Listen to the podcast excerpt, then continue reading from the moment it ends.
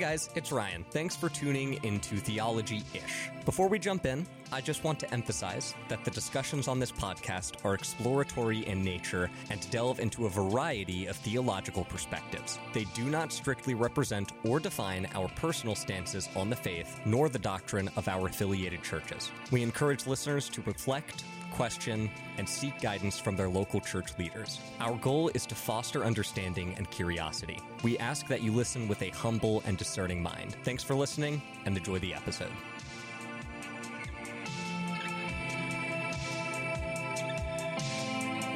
Hello, and welcome to another episode of Theology Ish.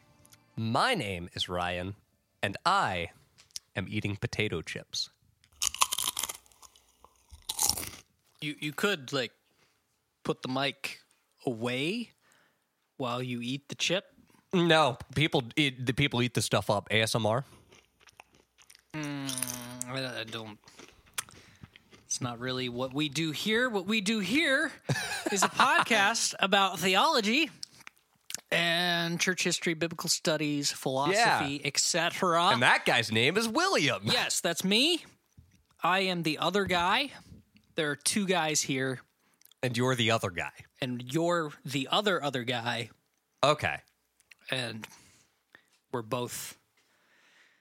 Anyway, in a way, in a way, as you're the other guy for me, and I'm the other guy for you, which one might say is a pretty relativistic position, which is fitting because today we are going to talk about a dirty, filthy relativist. Um, this is probably, oh gosh, I'm. Hold on, let me collect myself. Yes. I'm I'm angry, Ryan. I know. Allow me.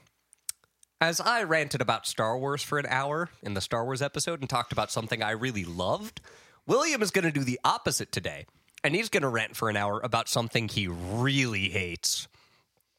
What is that thing, William? Heresy, Ryan. Mmm. Specifically, um, I, I'm I debated whether or not I was going to say the name of this author and the name of his book, because I, I don't want to like create problems, but also, who cares? I would fight this man with my bare hands if I got the opportunity. You'd win too. Uh, probably so. He's like, he's got to be like 80 something now. Oh, dude, easy win. Yeah, easy win. W. anyway, so I, I have read a lot of books this past year. You have. Um, I'm not going to say the number because it's an obnoxious amount. It's a lot. Um, and this was amongst the books that I read. It, it, I picked it up at a Goodwill like over a year ago for like 99 cents. And the title of the book is Why Christianity Must Change or Die. And it is by Bishop John Shelby Spong. You may have heard of Mr. Spong before. He's kind of the uh, the default progressive thinker in Yeah. the church. So you've probably heard stuff about him. You've probably heard things about what he believes. I certainly have. And I recognized the name. I thought the title sounded provocative and it was a dollar. So I thought I'd read it. More than you should have spent. Yeah. I, I thought I'd read it and, and see for myself the sorts of things that Mr. Spong has to say. Um, so I got it and I read it and it made me angry. And it made me angry for a couple reasons. Oh, just a couple? A couple that I will share. There are many reasons overall, but a couple that we'll talk about. The first reason is that Mr. Spong in this book has no appreciation for the historicity of what he claims is his religion. Mm. He doesn't care about the history of the church. Yeah, progressive leaders don't typically tend to. he cares about it so little that I'm uh I was disgusted by it. Ooh. I I I'm going to try and keep my blood pressure down. Yeah. I'm an old man now. I recently turned 26. Yeah. So I, I'm I'm going to try and not turn purple and have the vein in my forehead pop out. But it, it's it's a disgusting 250 pages, um, That long? Ugh. if that. It, it's sub 250. It's not particularly long. So I am going to read a couple passages from this and share with you how I thought through it and why he's making mistakes in his thought process and why he sucks, why he should be defrocked because he is a bishop in the Anglican Church, and why, if your pastor at your church says this kind of thing, you need to physically remove them from the building. Dude, they're Anglican anyway. That's all anyone needs to know about why they shouldn't read it. Yeah. Well, if if your minister says the kind of thing that John Shelby Spong says in this book, he is not your minister anymore. That is no longer your church. Or you can remove the minister and declare yourself now the minister of the church. Those are your options because the things that he says in this are not comparable it's incompatible with the Christian faith. It just is. That's a heavy statement. Oh, let's start with the part. Uh, oh goodness, Oh, this should be an episode. I. Oh, how about we start with the part where he tacitly endorses eugenics? Can we start Ooh. with that? Yeah. Just because you know, I, I, and my dear listener,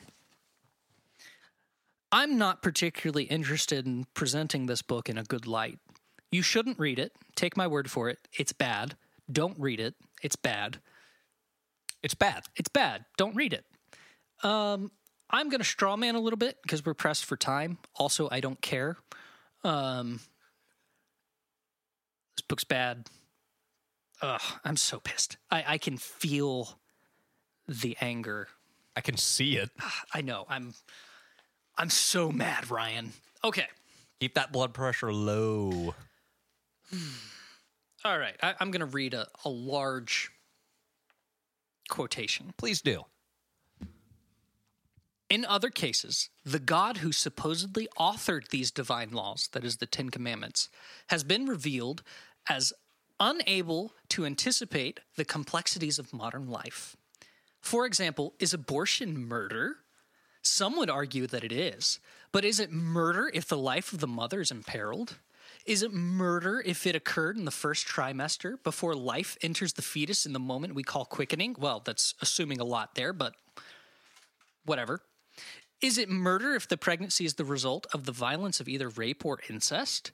Is it murder if the birth of the child will destroy the mental health of the mother or the economic well being of the family? Is it murder if tests reveal that the fetus is malformed? Is it murder if it was an accidental pregnancy that has come an, to an older menopausal couple? Is it murder if proper birth control has prevented pregnancy in the first place?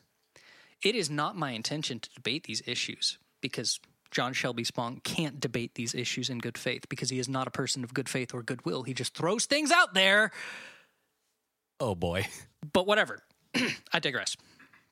It's not my intention to debate these issues, but simply to reveal how both modern medicine and medical technology have placed options before us that the ancient world in which the new in which the 10 commandments were first composed could not have imagined. I'm going to read that last sentence again.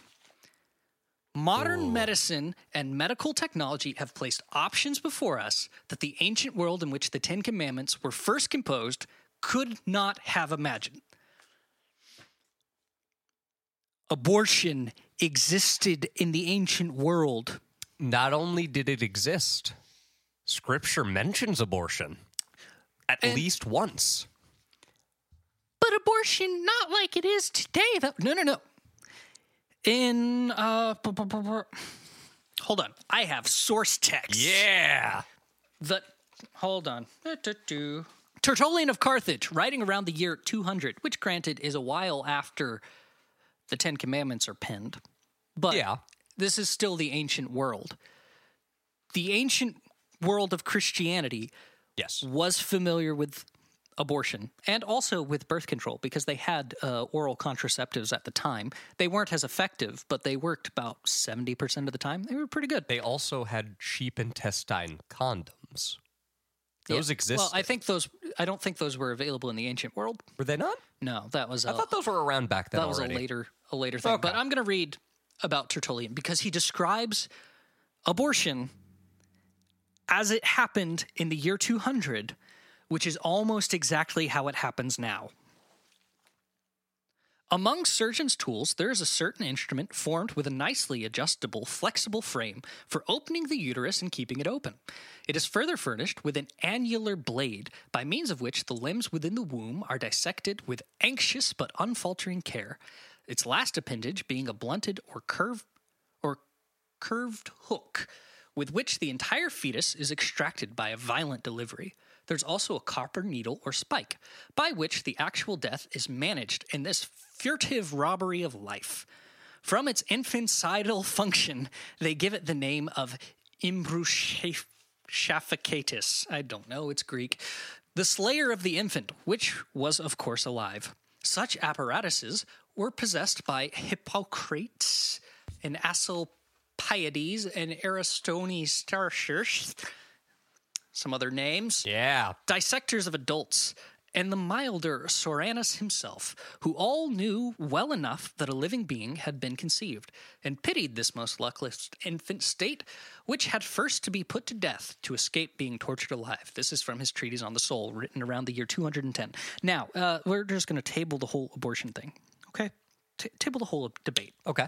that's how abortion is done. They they go in. Sometimes it's done other ways, but sometimes they go in through the uterus and they kill the fetus by skewering it or scrambling it as best they can, and then they remove it bit by bit. That's how late term abortion is done. Spong says that people in the ancient world couldn't have possibly imagined abortion No. which shows what little care he had for his research, doesn't it? Little 'Cause They were doing abortion in the ancient world, not necessarily like that at the time of the New Testaments or at the time of the Ten Commandments, which is what this passage in his book is about. Yeah. But Tertullian is definitely ancient, and those other people that he references, those doctors, are ancient. Yes. They knew a thing or two. And they had oral contraceptives. And they practiced infanticide on a regular basis in the ancient world. You had a baby you didn't want, you took it out to the countryside and you just left it out to die of exposure. They they, they weren't a different species from us. They were people like you and me. And they didn't lack imagination. They knew what abortion was. But I digress.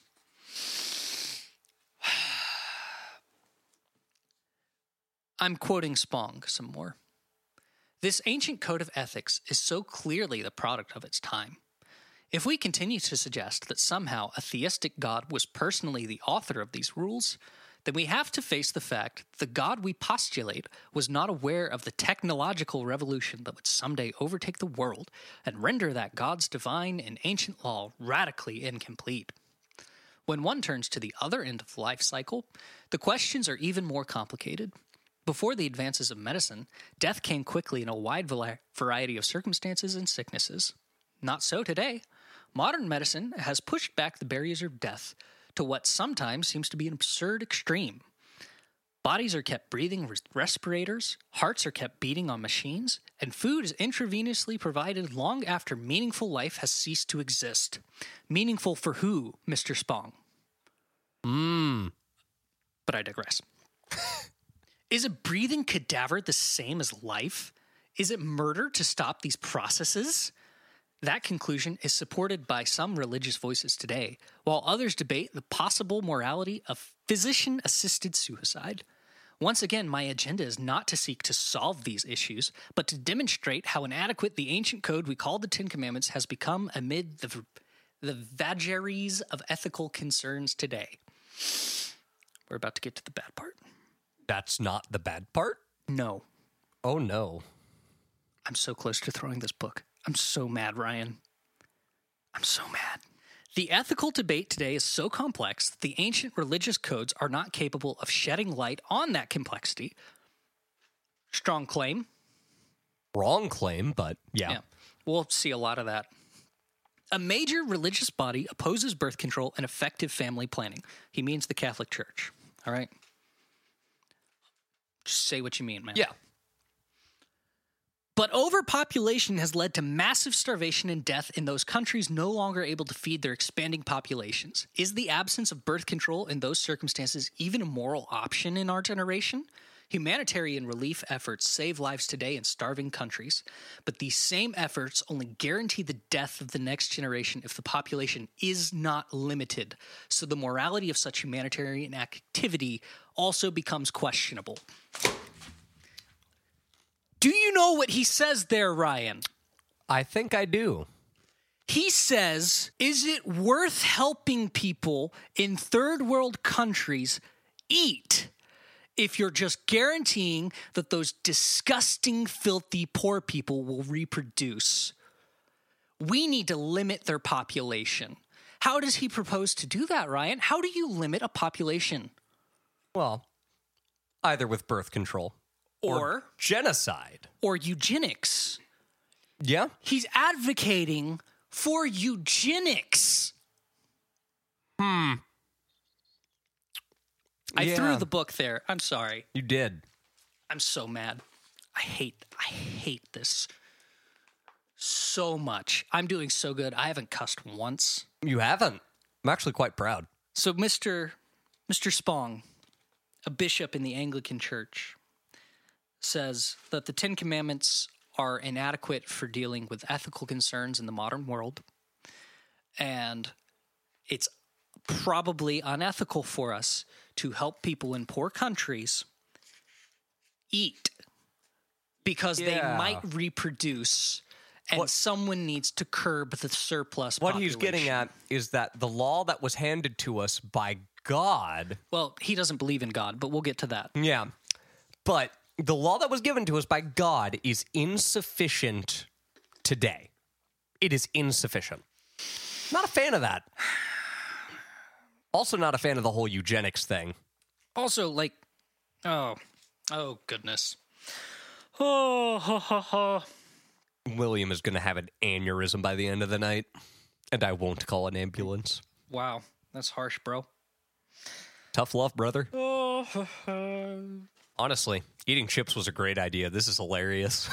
this is entertaining. I just, I'm gonna be over here yelling about eugenics and, Yeah, I'll just pop and in every once in a while. Crunch, crunch, crunch. Yeah, I'll, I'll pop in to say something funny every once in a while. This is great. I'm, I'm trying to decide where to go next. That that was one in particular that I, I really wanted to bring attention to. You know, we uh, Um, at my church, as many churches do, participate in the Operation Christmas Child uh, ministry. Well, you shouldn't. You're just helping Yeah. those people breed. Yeah, apparently by us giving children things that they might need for Christmas, according to this fellow, all we're doing is prolonging their suffering existence. And why would you want the poor people to breed?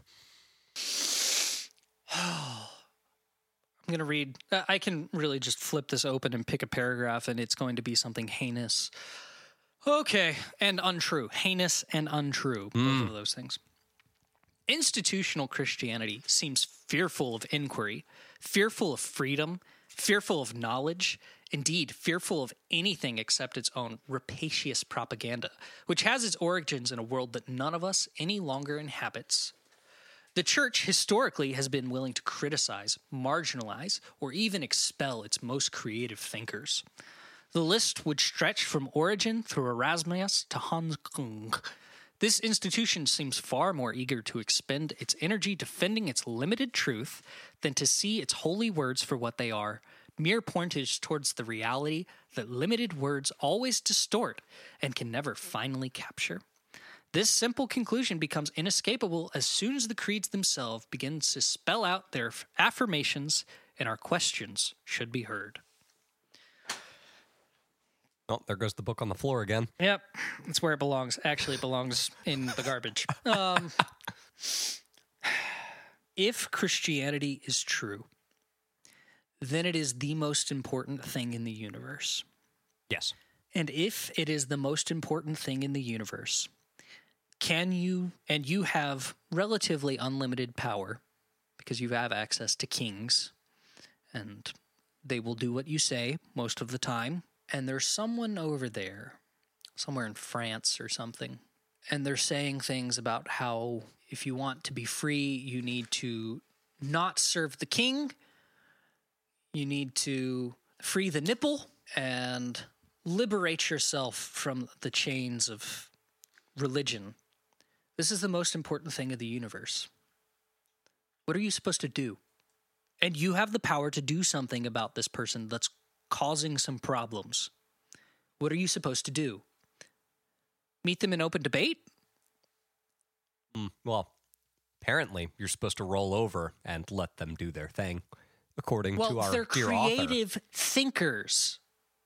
Yeah. That's what Spong calls them creative thinkers. Now, the church is not afraid of inquiry, it is not afraid of questions. It's just that the questions have already been answered, and they were answered in 300. If you really want to know, go and read the stuff. There are volumes upon volumes by men who are much smarter than John Shelby Spong, answering the questions that he's proposing people have. And you can read the opposing view too. Mm. Origen of Alexandria, who he decries, he points out here as someone that's marginalized by the church. And Origen was marginalized by particular individuals in the church, but the church did preserve Origen and Origen's writings because they thought that they were good and worthwhile, and they are good and worthwhile. And you can read Origen of Alexandria's book, Against Celsus. It's about 500 pages if you have the stomach for it. And in Against Celsus, he quotes Celsus at length, so you're really getting two books for the price of one. You get Celsus's book, and you also get Origen's book. So, was the church afraid of inquiry? No. No, he met it head on. He answered the freaking questions. He answers the questions that John Shelby Spong has here in this thing, and he took care of it in the year 280. Now, some of the church today might be scared to answer questions. And that's because they don't know their history. That's because they haven't read the things by the guys who answered those questions already. Oh, I'm trying to find the part where he's anti Semitic because he says some terrible anti Semitic things in here. I want everyone to get in the comments and take a guess at how many paragraphs he'll get through before he tears pages out of this book in anger. I'm guessing four. I almost threw this book away when I was done with it. Mm. But I held on to it for this because I thought it would make good pod. Well, lucky for you, I have a pair of scissors and a trash can. Just gonna.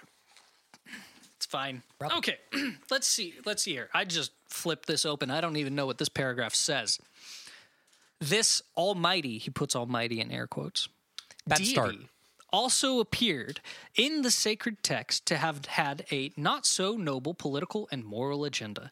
The biblical God is portrayed as having had the power to split the Red Sea to allow the chosen ones to walk through on dry land, and as stopping the sun in the sky to allow the people of Israel more time to achieve a military victory over the Amorites. But in this same sacred text, that Red Sea was also closed by this god just in time to drown the hated Egyptians, and that sun was finally allowed to set as soon as the slaughter of the wicked Amorites was complete. What kind of almighty power is this? Is it even ethical? Says the eugenicist. Oh. Is one capable of worshiping so capricious a deity who appears to embody the worst of our human tribal and political hatreds? So, what do we mean then when we call God Almighty in the Christian creed? Does any one of us really believe that? Yet can a God who is not capable of acting in this world in either of these traditional ways be more than a pale shadow of what God was once thought to be? Could anyone worship a God dismissed as impotent? Now, you didn't even bookmark that one. You just opened the book. That's just random paragraph, page nine, That's in page nine. page nine. Oh my Right god! Right in the front. Oh, that's such a bad start to a book. Oh no! So he's glad that God is powerful enough to split the Red Sea and to hold the sun up, but he's upset because the Red Sea closes in on the Egyptians and kills them. What what uh, mm. did he want the Egyptians to to kill the Israelites? Well, yeah. Why would you want the filthy poor people to breed? It, you know, you got a point. I, I'm just gonna let that last one. I, yeah, ah. This hurts physically. I don't think I'm hurting as much as you, but I didn't read the whole thing, so So I, I wrote in the margin, "How dare God act? But God must must not act unless I like His action." Which is kind of what he says there. How Yeah. dare God act by delivering a victory over the Amorites, but he acted wrong because it was a victory over the Amorites, and I don't think it's ethical. What? What are? I, I hate to be that guy, but what do you mean by ethical? whose ethics are we measuring Whose this by? ethics? I'm Do- assuming and then the part his where ethics. He's like, do any of us really believe that? You might not believe that, but that's because you're a godless sack of crap. I believe it just fine. it doesn't create any problems for me. And here, here's here's a question for you. Here's a question for everyone, really, because uh, the the uh, Jewish conquest of uh, the Holy Land in the book of Joshua creates a lot of problems for people. They don't like it. They feel like it's genocide. Um, how bad do people have to be before we're okay with God doing something about those bad people and that something is making them go away and making them go away is making them dead? I'm- How bad do they have to be? Is there a limit? Is there a point when they are so bad that you would be cool with it? Just throwing that out there. You don't have to answer. I just want you to chew on that a little bit. I'm going to take a wild stab in the dark here and guess that he has some issues with the whole Noah's Ark thing in that book. Uh, he doesn't bring it up. I don't think. Oh, Not that I remember. I read this like. I was going to say because I feel like the whole mass genocide of the planet via flood would be an issue for him if these things are also issues. because like most of us are cool with the Nazis getting you know wrecked Yeah, because they were Nazis. yeah. There's a certain point when you're doing stuff bad enough that it's like you know maybe just get rid of them. Dietrich Bonhoeffer was cool with it, so Yeah, just you know, good go away, make the bad people be gone. And I, I just wonder uh, how much. Uh, how do you feel about human sacrifice, Ryan? You pro human sacrifice? no, not a fan. Pretty uh, forwardly anti-human sacrifice. Well, is it ethical for you to mm, get rid of people by killing them who do human sacrifice? Is that ethical of you? It's not ethical of me, but if God does it, that's his prerogative. I'm not God. Yeah. There's the whole do not murder thing, right? So, like, I'm not going to kill someone who does that. But if God does it, then Yeah. cool. Because they, they were doing child sacrifice and human sacrifice and all kinds of other terrible, awful, heinous things. Yeah, Uh, I mean, so you know the the conquest of the Holy Land and yeah, like, I don't know if I, in good conscience, could kill Hitler, but I could, I'd kill, I'd kill Hitler. fair enough. But, you know, if God killed Hitler, or if God made someone else kill Hitler, or God if made- God made Hitler kill himself, who am I to say no to that? Mission accomplished. yeah. I- and like I, I know that's that's a heavy one to throw out there, But But no, killing the Egyptians that were tailing the Israelites into the Red Sea. That was bad. that was unethical of God. How dare he? That's what Spong sounds like. Okay, Spong, here's my question, Spong. How is that unethical of God if God is the arbitrator of what is ethical? If God be, then God is the arbitrator of ethics. I, I'm going to spoil this book for you. Spong does not believe in God. Hmm. At least insofar as my reading of him goes. He has like weaselly redefinitions where God is the, the unity that we feel with one another when we experience love or like some kind of So he's a dirty hippie. dirty hippie BS. hate this thing. See how much angrier you can get before the end of this? I Brother man, we are just over halfway in. Here we go. Some more Spong. Not only Oh, was the entry of Jesus into the world held to be abnormal by the biblical writers, but the creed goes on to suggest that he his exit was abnormal as well. He ascended into heaven, we say, making the cycle the divine round trip from Jesus' original home in heaven complete. Like the stories of his virgin birth, the stories of Jesus' literal ascension have been equally discredited by the expansion of knowledge.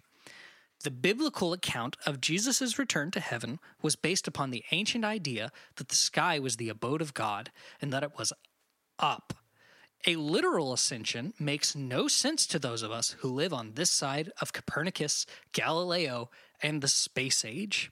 Indeed, the very word up is a meaningless concept in our time. When citizens of China and the United States point upward, they are pointing in diametrically opposite directions. Up is a spatial image. Can, we just put a pin in that? Okay. If I take John Shelby Spong and throw him down a flight of stairs, hmm. and then I would like him to explain to me what happened without using the word down because we've been to the moon, so the word down doesn't mean anything. Oh man. Well, I'm, I'm not threatening violence relative, against friend. I, I'm not threatening violence against John Shelby Spong. I would, I would not hurt him. I don't want anyone else to hurt him. I just think he's an idiot and arguing in bad faith. Do you see how that's a bad faith argument? oh yeah. Like, do do I even have to like dig into that at all, or oh, is the I don't know, man. just on the nose? Up is relative, bro. Because if up for a person in China is down for us, then up doesn't even exist, man. if Jesus just like ascended into heaven, it- well, th- what if that's what the people saw? That's what they saw. Sure. He went up. Well, which way is up even? I don't know. Go somewhere in Jerusalem and then point up that way. That way. He went that way. And that is entirely ignoring the frequent use of spatial language of up and down metaphorically throughout Holy Scripture because they use it metaphorically throughout Holy Scripture. He just They ignores do. that. He just ignores it. They talk about going up to Jerusalem all the time, and it's like on a hill, but it's not Up. up. So I don't know. Maybe Jesus like floated into the temple or something, and they say he ascended. I I don't know. I wasn't there. I didn't see it. How scripture talks about hymns of praise being sung by, quote, flaming tongues above. So, so what does above mean then? If up isn't real, Above doesn't mean anything. It's yeah, yeah. we've been to space. okay. All right. we won the space race. It ref- going on with this uh, quotation here. It reflects the assumption that the flat Earth is the center of the universe. They didn't necessarily believe in a flat Earth in the first century, but whatever. And as such, it is incomprehensible to the modern mind. I don't know. I don't have a problem comprehending it. That's just me. Yeah. Today, if one could rise from the earth in an upward trajectory and go far enough that the person would not arrive in heaven, but they would rather achieve or an orbit, or by escaping the gravitational pull of the earth, would journey into the infinite depths of space. Those up and down images are irrelevant in our space comprehending world. A Jesus who came from heaven above to earth below by way of a virgin birth and who journeyed back to the presence of God by way of a cosmic ascension is not made of the same stuff of which you and I are made. You're right. He had hypostatic union with the. Uh, Yeah. he- he's consubstantial with the Father. But whatever. Ugh. For how example could such a life be one who in every respect has been tempted as we are, yet without sin, as the epistles of the Hebrew claims? What kind of temptation would that be? Thus, Jesus' humanity, so essential to tradition to traditional Christian theology, is instantly compromised. If we take these texts literally, he becomes not the incarnate one, the perfect God and perfect man, but a kind of celestial visitor from another planet, not unlike Superman or Captain Marvel. I'm going Oh to throw the God. book again. Is- did he just call God an alien? Well, he's saying that because it says that Jesus ascends to heaven, then Jesus is more akin to Superman than he is to being fully human and fully divine. So Spong just doesn't grasp basic Christian concepts like the hypostatic union, which is that Christ, Jesus, was fully God and fully man. I'm starting to see why this makes you so angry. Uh, uh. I've never seen you this angry. and I'm holding back. I am keeping it in. Ryan, Yes.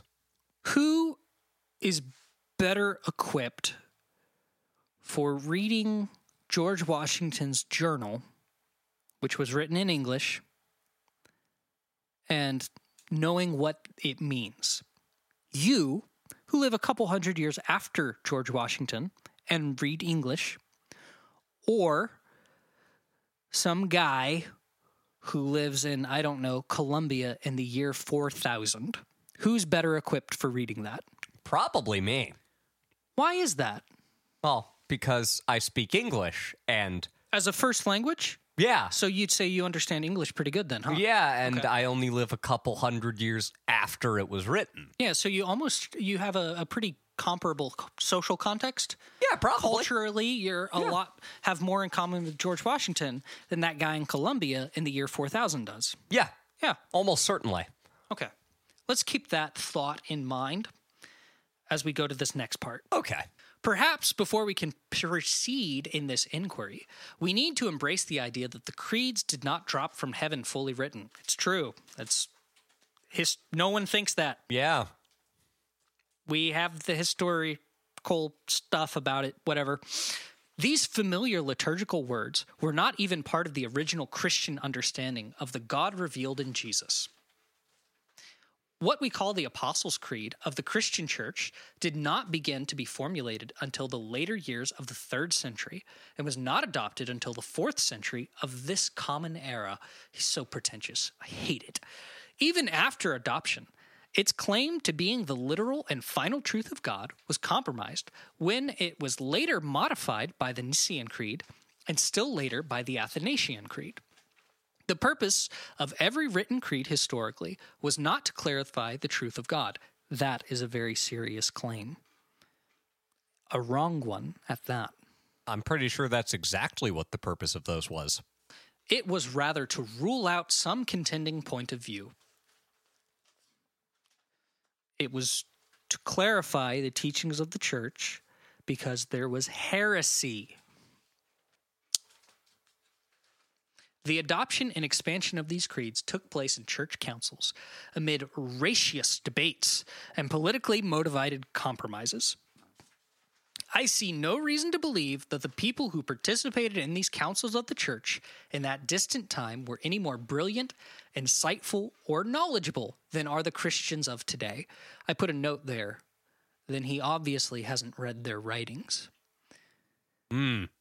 If you read the fathers of the church and you do not think that they are more insightful, more brilliant, and more knowledgeable than Max Lucado and John Shelby Spong and Francis Chan, you have not read them very carefully. I mean, I like Francis Chan, but he is not a church father, right? He is significantly inferior in every way, shape, and form to Origen of Alexandria. There you go. But like, what do you want me to say, man?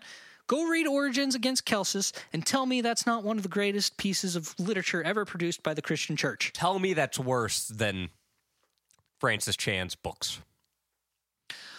Oh. I therefore do not believe that the Christological formula was set for all time at Chalcedon in 451 CE. I believe that we Christians must inevitably revisit Chalcedon and once again do the hard work of rethinking and redefining the Christ experience for our time and in words and concepts appropriate to our world. I even further the reopening of the debate between Arius and Athanasius on the nature of the Christ. Oh, so he wants to have another church council, that thing he said he didn't like? He doesn't believe that Jesus is God. He doesn't believe that God exists. He doesn't believe in the Trinity. He doesn't believe in anything remotely resembling Christianity.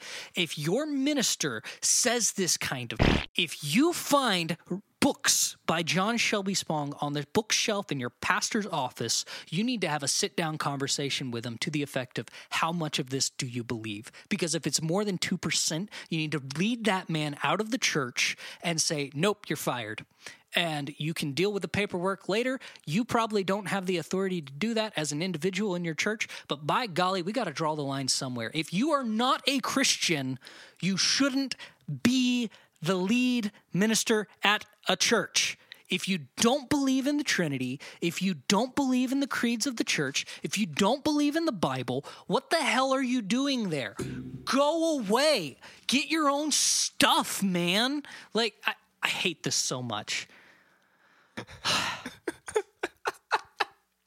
the Nicene Creed didn't fall from heaven fully written. It's true.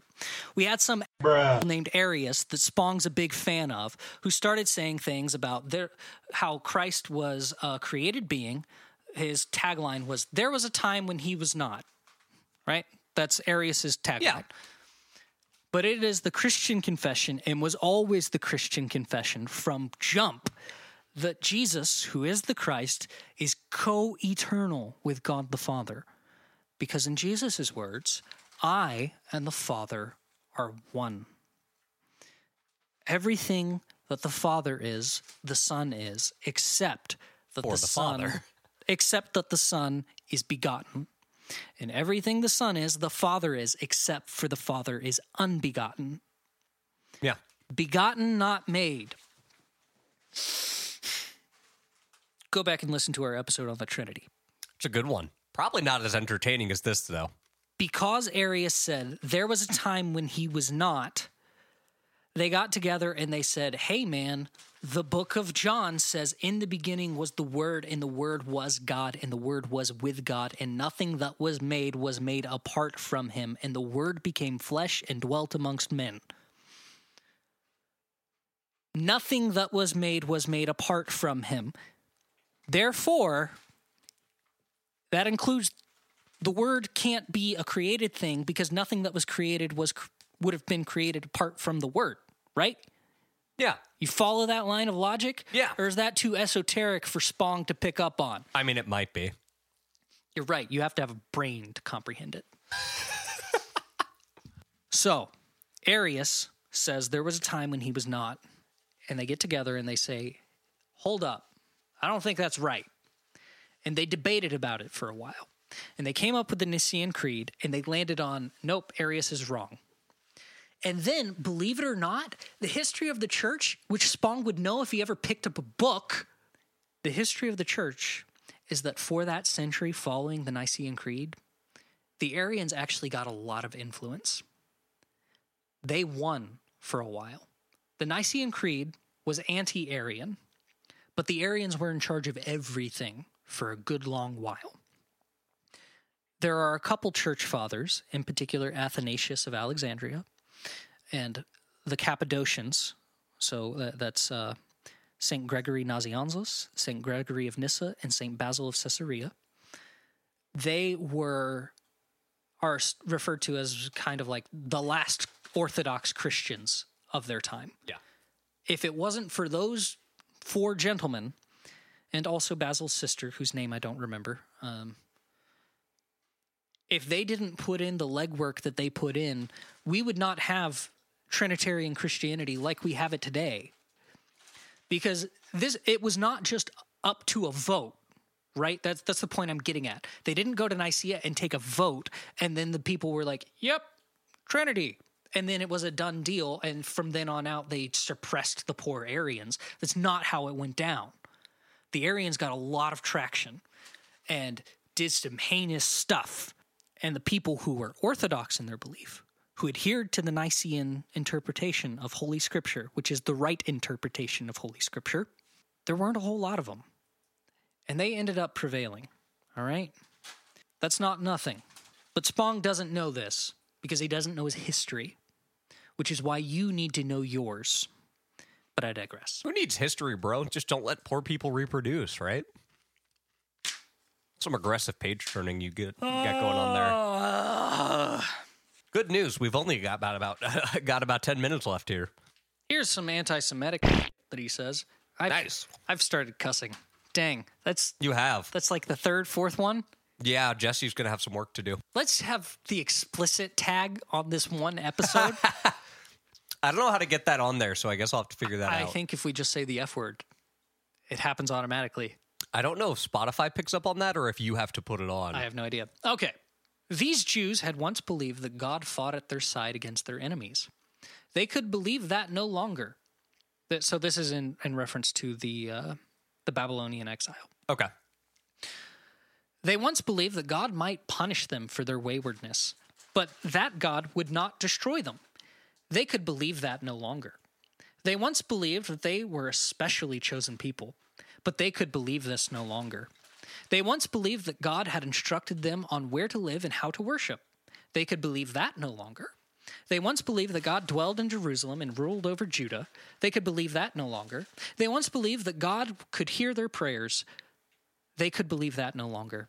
They once believed that they had a destiny and a future. They could believe that no longer. They once believed that God could and would care for them. They could believe that no longer. They could not sing the Lord's song again, for they were in a strange and devastating exile. And in that exile, the God they had once served lost all meaning.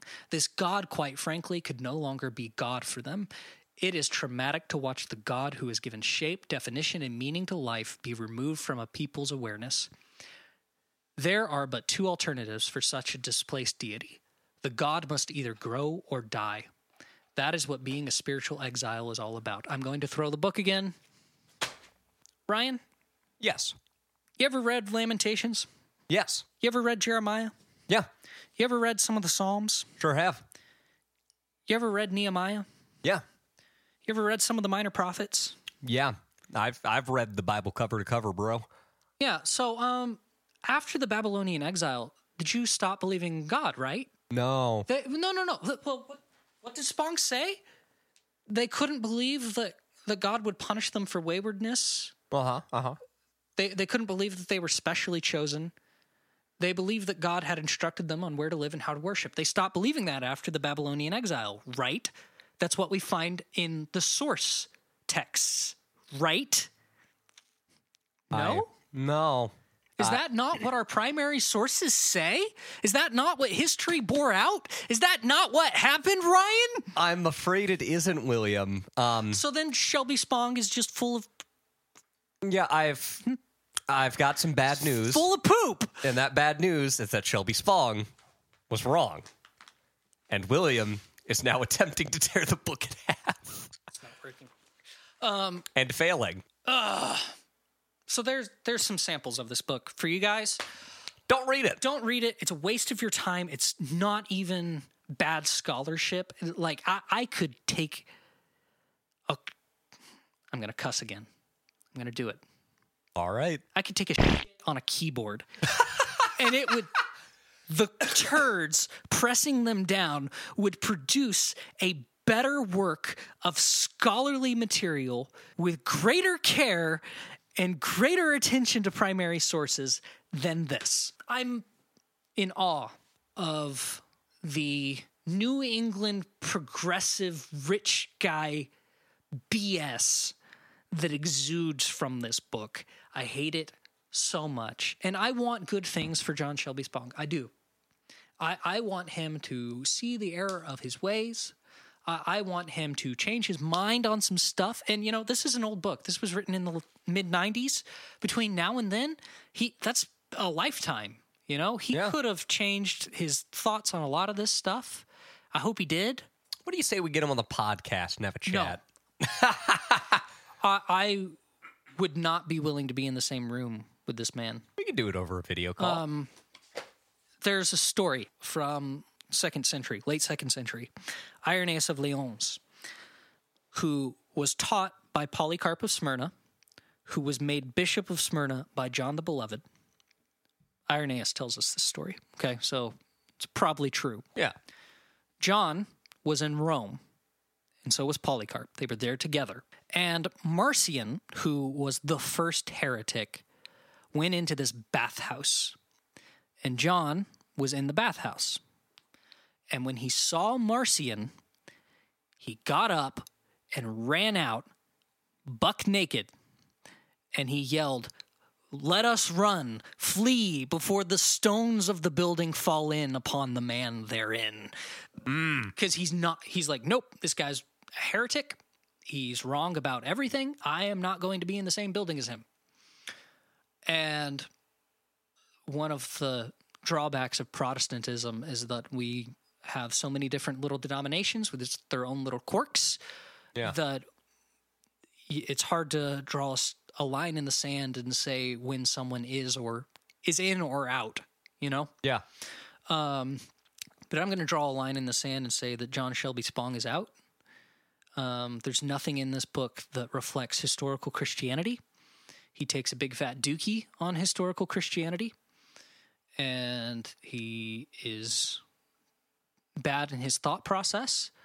And the first passage that we read, where he tacitly endorses eugenics, shows where his thought process leads to eugenics, um, but tacit eugenics because he's cowardly and unwilling to say what he frickin' means.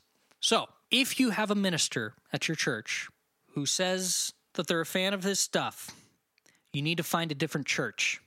Yeah. Why Christianity must change or die? Well, Christianity is supposed to be the bride of Christ and not the whore of some son of a bitch up in New England. he wants her to get some tattoos and some piercings and dye her hair purple so that he can find the church acceptable. But the church isn't for Spong, it's for Christ. Mm. So, if the church dies because it won't change, then the church should be dead. Mic drop.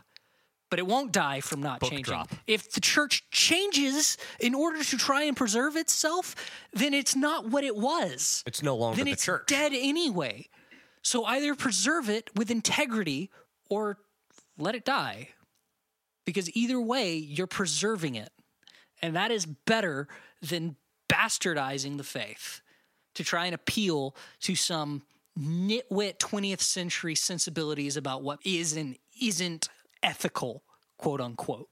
Because he's very concerned with what's ethical, unless that ethical thing happens to be poor people producing. Yeah, they can't do that. I'm mad, Ryan. Oh, I can tell. Thank you for listening to this episode of Theology Ish. Uh, if you have any questions for us, send us an email at theologyish at gmail.com. And please like, comment, and subscribe and leave us a review. Five stars, preferably. This was a five star episode, I think. I'm so mad. Man, I don't think I've ever said so little and been so happy in my entire life. Uh, you know, I finished this book and I determined that I was going to get rid of it. And then I held on to it so that we could talk about it and I could read some sections of it. And now I'm debating if I should throw it away with the off chance that someone might pick it up and read it and then condemn their soul to hell, or if I should set it on fire. I'm afraid it might not burn since it was forged in hell. Hmm. Well, But I digress. yeah. Man, what an episode. I can't say there was much theology done, I mean, there was theology when I dunked on Spong for being wrong about things. Yeah, and nor there were, was there uh, much, much conversation to be had, frankly. I found it much more entertaining to sit here and eat potato chips while you get angry. And I think that was the right move. I think this will make for a very entertaining episode. Again, thank you for listening. And next week, we will be talking about something else. Whatever that thing is that we decide. Yeah. If you have something you would like to hear us talk about, uh, send, send us that email at theologyish at gmail.com. And we promise to be less angry next week. I promise nothing. Well, Be angry about things that are worth being angry about. yeah, flip the tables. Pull a Jesus. Uh, anyway, we're gonna cut it off here. This is uh, gone on probably too long already. Don't read Shelby's stuff. It's bad. Sorry for the cussing. No, you're not. Anyway. No, I'm not. Yeah, don't read his stuff. It's bad. That's that's the one takeaway from this whole thing. And that's about it. Thanks for listening. We will catch you in the next episode. See ya. Bye.